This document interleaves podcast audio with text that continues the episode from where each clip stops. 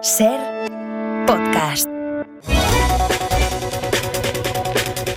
El poderoso lobby de homosexuales enanos demanda a Alfonso Guerra por alentar a hacer chistes sobre el colectivo.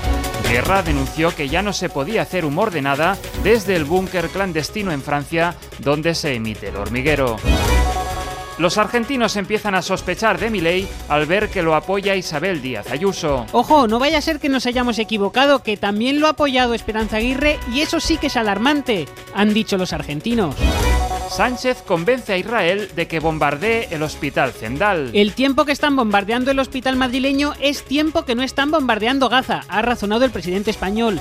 No hay médicos, es seguro, le ha dicho el mandatario a Netanyahu. La nueva ministra de Igualdad pregunta si ahora el chalet de Galapagar es suyo.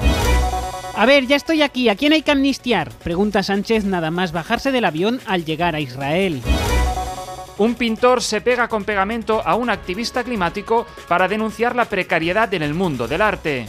Un policía muy inseguro que utiliza el humor como mecanismo de defensa vuelve a ser incapaz de evitar un atraco.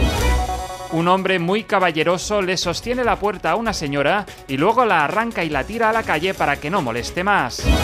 UNICEF admite que con la frase ¿se te ha caído una sonrisa? sus voluntarios recaudan 11 millones de euros al mes. La presencia de Antonio Tejero genera críticas por la falta de rigor histórico de la película Napoleón.